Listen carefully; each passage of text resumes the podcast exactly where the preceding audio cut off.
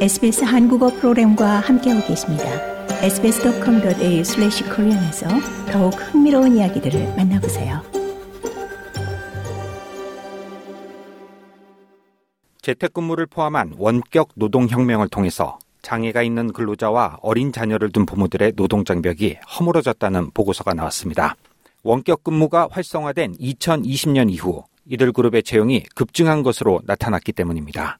뿐만 아니라 누군가를 돌봐야 하는 사람과 건강 상태가 좋지 않은 사람들 역시 팬데믹을 거치며 원격 근무에 혜택을 받은 것으로 조사됐습니다. 힐다 보고서에 따르면 팬데믹 이전에는 재택근무를 하는 남성의 수가 여성보다 많았지만 팬데믹을 거치며 이 같은 전세가 역전된 것으로 나타났습니다.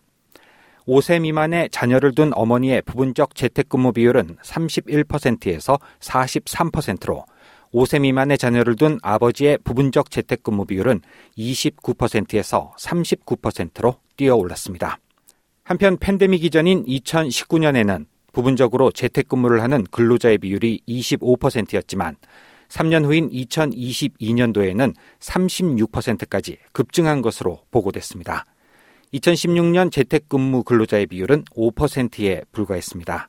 현재 호주의 실업률은 50여 년 만에 최저치인 4%대를 맴돌고 있으며 지난해 4월 여성 실업률은 사상 최저치인 3.3%까지 하락했습니다. 더 많은 이야기가 궁금하신가요? 애플 포드캐스트, 구글 포드캐스트, 스포티파이 또는 여러분의 포드캐스트를 통해 만나보세요.